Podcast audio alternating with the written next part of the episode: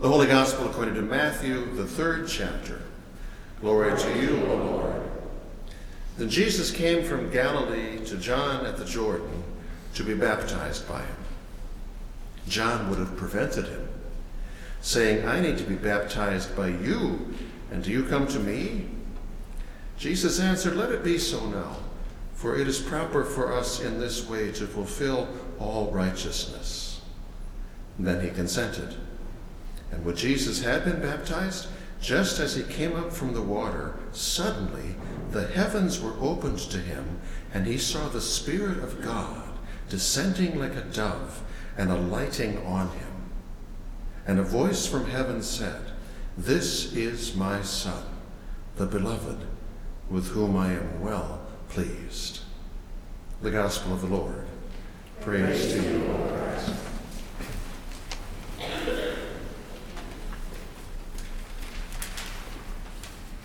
In our annual rotation of readings for worship, this is called Year A. I mean, does the church know how to juice up the title of things or not? Year A means that it is Matthew's year, which means that from now until Advent, come December, um, Matthew will be our primary storyteller for the year. And so on this baptism of our Lord Sunday, which actually comes around every single year, it is Matthew's version that we heard this morning. Jesus' baptism by John launches his adult ministry. Every single thing he did or said, everything you ever heard of him doing or saying as an adult, started here at his baptism. It's like this is his inauguration, or maybe even better, I guess we could say this is almost like his ordination. Which is why Mark's gospel, right off the bat in chapter 1, starts with Jesus' baptism as the very first story he tells us. In Mark's gospel, literally everything begins with Jesus' baptism. Matthew, however, though yes, Jesus' baptism does mark the beginning of it all in terms of his adult ministry, Matthew doesn't get around to telling the story of his baptism until halfway through chapter 3, which means what? It means he wanted to establish some context by telling us some things that he thought were important for us to know prior to the beginning of the story. Me being kind of a context junkie, and this being the year of Matthew, we're going to take a cue from Matthew and we're going to just take a quick look back to the beginning of Matthew to get the context, see the things that he apparently thought it was important for us to know before Jesus came out for his coming out event by being baptized by John. It just might be interesting. Matthew begins his gospel, and oh my, isn't this interesting? Matthew begins his gospel with a 42 generation long genealogy on Jesus' dad's side. As in, you've got Jesus, and then before him there was his dad, Joseph. Before him there was his paternal grandpa, whose name was Jacob, preceded by his eternal great grandpa, whose name was Matthan, and his paternal great great grandpa, whose name was Eleazar, and it keeps on going for 37 more generations of grandpas. I mean, talk about interesting. You are hooked right off the bat, right? Because you know, you know I mean, heck with football, uh, basketball. You know you want to go home this afternoon and read this entire 42 long generation because it's really interesting, right? Actually, seriously, it's interesting. Among other things, in that genealogy, Matthew traces the lineage of Jesus back through, for example, uh, King David, who had been promised that a descendant of his would sit on the throne of, of the kingdom for forever.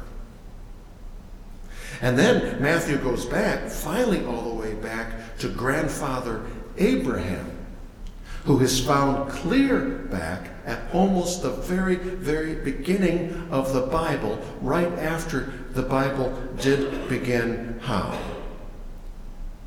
by telling us that God created a world that was oh so beautifully, wonderfully good. I mean, God was so very pleased with what God created. God delighted in the world God created, for it was the world that God meant the world to be, and the world that God means the world to be still, a world in a garden of delight called Eden, where the people God created loved God, and they obeyed God, and they loved each other.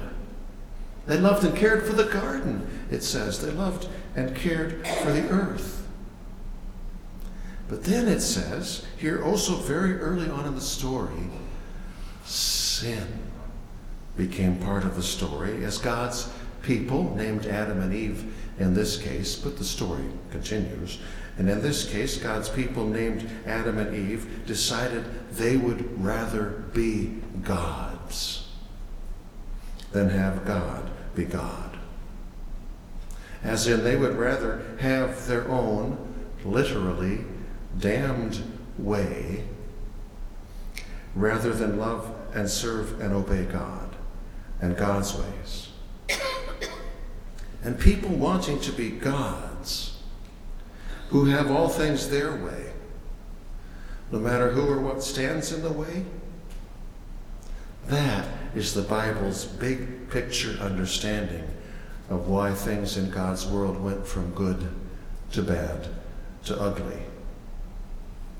The ugliness reaches a climax with a building project as the people of the earth at a place called Babel say, Let us build a tower all the way to heaven, all the way to God, and let us make for ourselves a great name, a name that is as great as God's.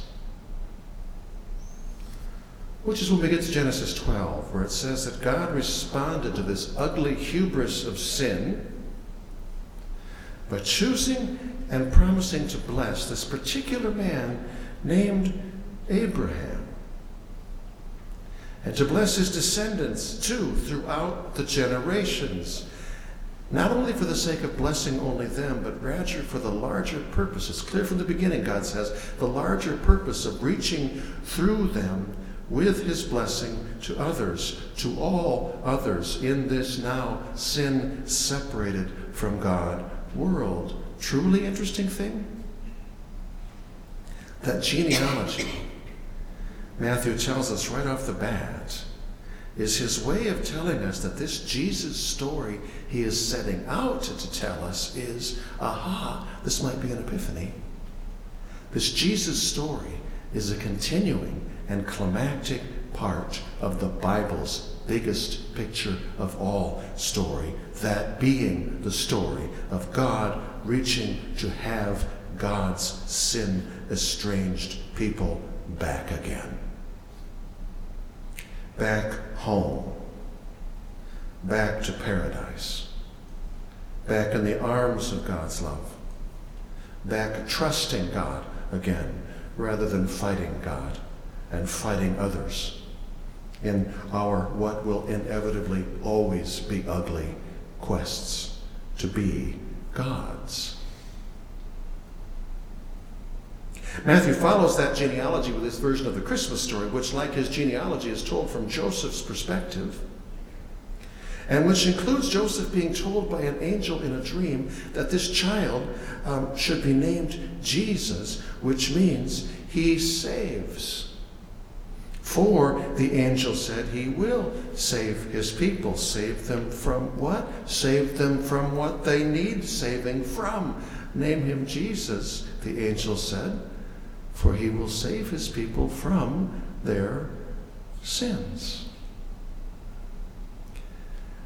Matthew is the one who then, as we heard last week, tells the story of the Magi coming to Bethlehem, those magi who specifically weren't descendants of Abraham. They specifically weren't Jews. They specifically weren't from around here.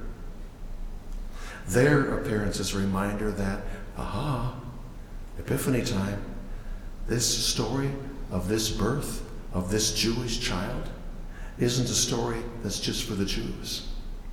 It's for all people whom God so loves that God sent God's Son to save the world from the self inflicted ugliness of its sin.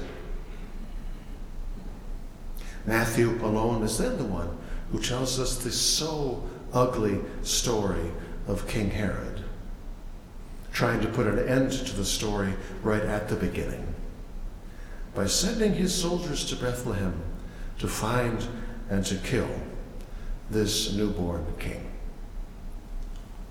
Warned by an angel, Joseph saved the Savior, taking Mary and Jesus to Egypt before Herod's troops got there, but Herod's soldiers did nevertheless kill other newborns in Bethlehem.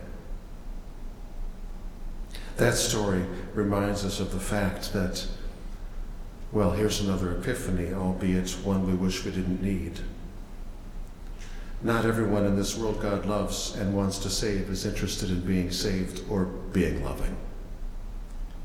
And when the one interested, not interested in love, is in power, it is so often the most vulnerable who pay the price. After Herod died, Matthew tells us Joseph took his wife and his son to Nazareth, where apparently Jesus grew up, except that Matthew does not say one single thing about all of those growing up years. Rather, the very next thing he does is tell us that when Jesus is all grown up, about 30, according to Luke, a man by the name of John the Baptist starts baptizing sinners who came to him confessing their sins and promising from now on to stop their sinning. And as a symbol of their promise to live clean from this day forward, John had them kneel in the Jordan River, where he did baptize them with a baptism that he himself called a baptism of repentance for sin. At which point, Context now firmly established, we reach our gospel reading for today, where with the crowds of sinners coming out to be baptized by John by saying they were sorry for their sins and by promising to stop sinning, one day, along with all the other sinners, comes Jesus, saying he wants John to baptize him. And though Matthew doesn't say this in so many words, it is clear, absolutely, between the lines, that John knows who Jesus is. He doesn't, and Matthew will tell us this later down, down the story, he doesn't know everything that being who Jesus is will come to mean. But he does know, which is why his heart surely skips the beat it does when he sees him he does know that Jesus is the one whom his dreams had told him would come soon. Which is surely why he then said to Jesus something that, again, is a detail. This is only in Matthew, but it's a great detail. Matthew tells us that when Jesus came to the Jordan to be baptized by John, John said, I, I don't think so. Um, that would not be right. I'm the one who needs to be baptized by you. Jesus insisted. And so John consented. And this man who had told sinners to come to him sorry for their sin now did baptize Jesus, who, of course, and this is why John raised the question in the first place, Jesus didn't have any sin to be sorry for.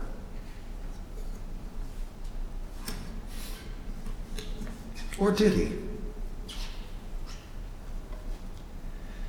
The exact word Jesus used in telling John to baptize him is that it would be the righteous thing to do.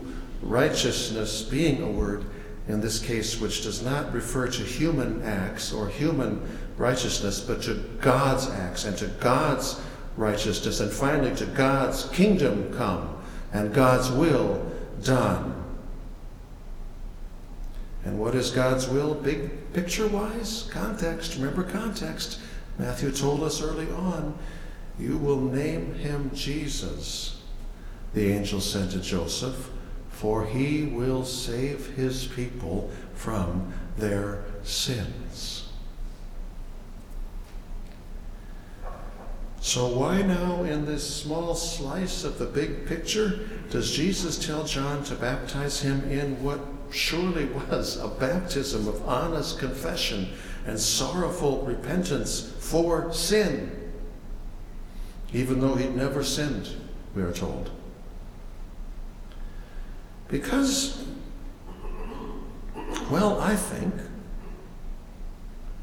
it's actually kind of an epiphany to me this week. I'm not sure I've thought this before, but I think that having become truly human, having become, in other words, truly us,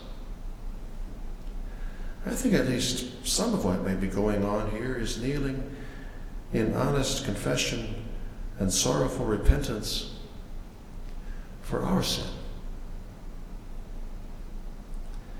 Taking that thought even further, I think of 2 Corinthians 5 21, when Paul said that Jesus, of course, never sinned. But what he did do, Paul says, what he somehow did do, he, he became our sin.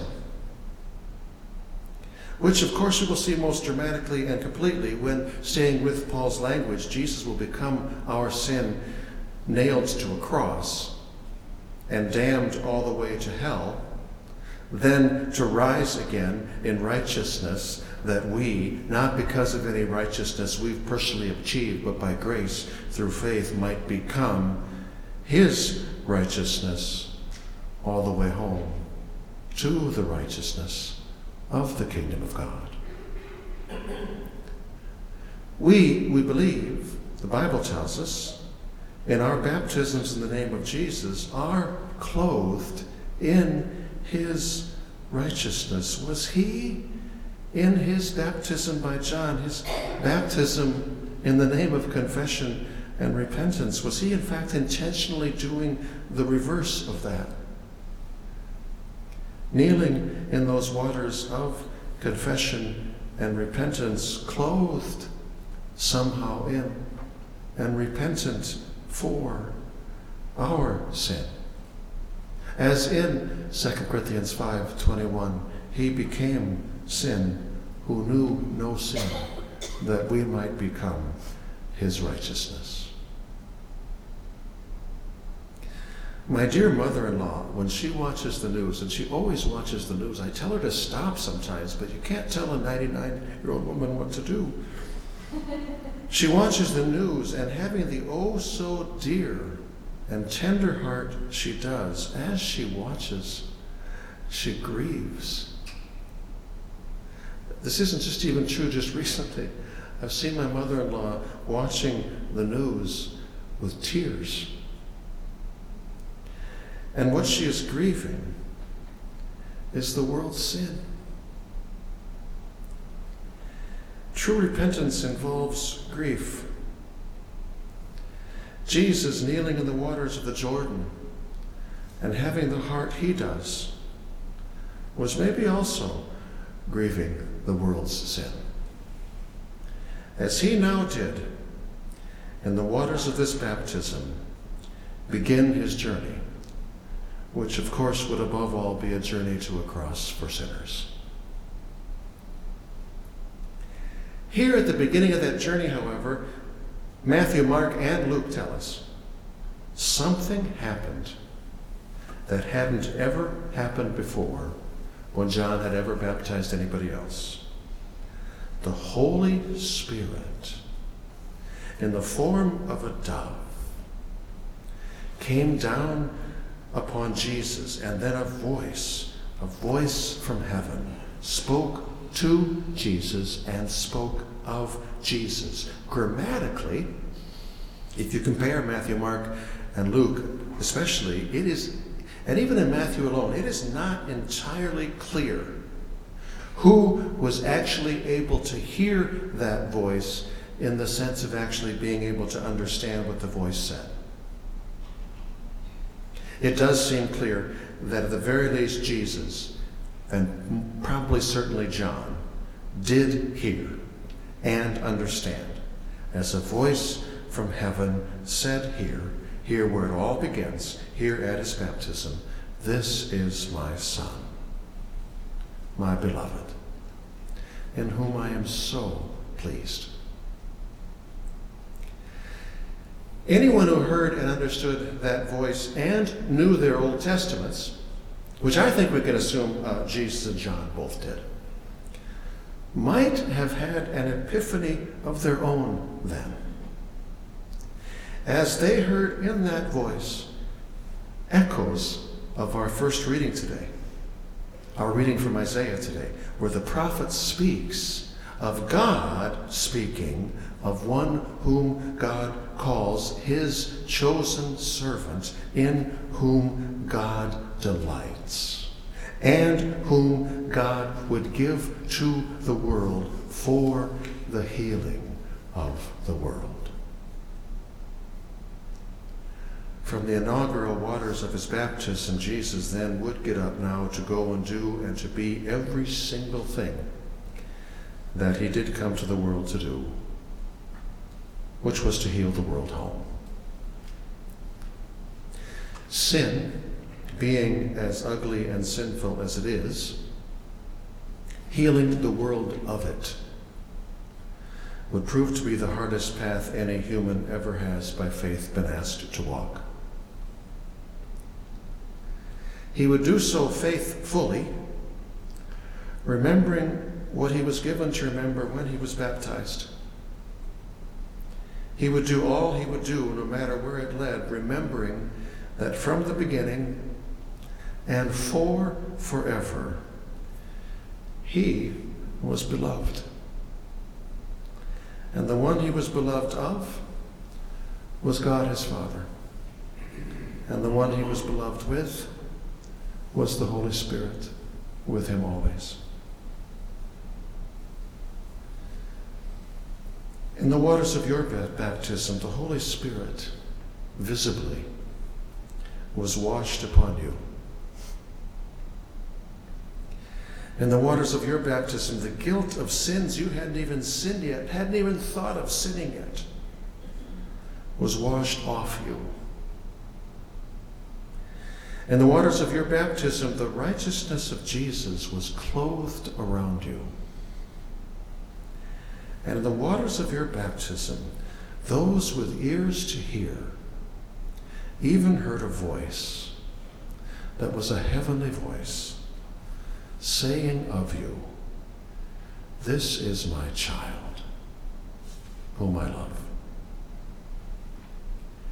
In the waters of your baptism, in other words, you, in most of your cases, even before you were old enough to know it, were given to know and to remember that you began beloved. And you will finish beloved too.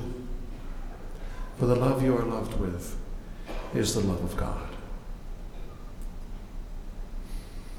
What,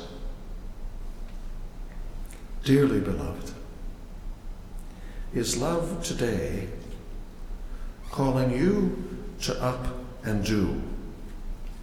Because God's love is love not just for you, but for the healing of the world. Amen.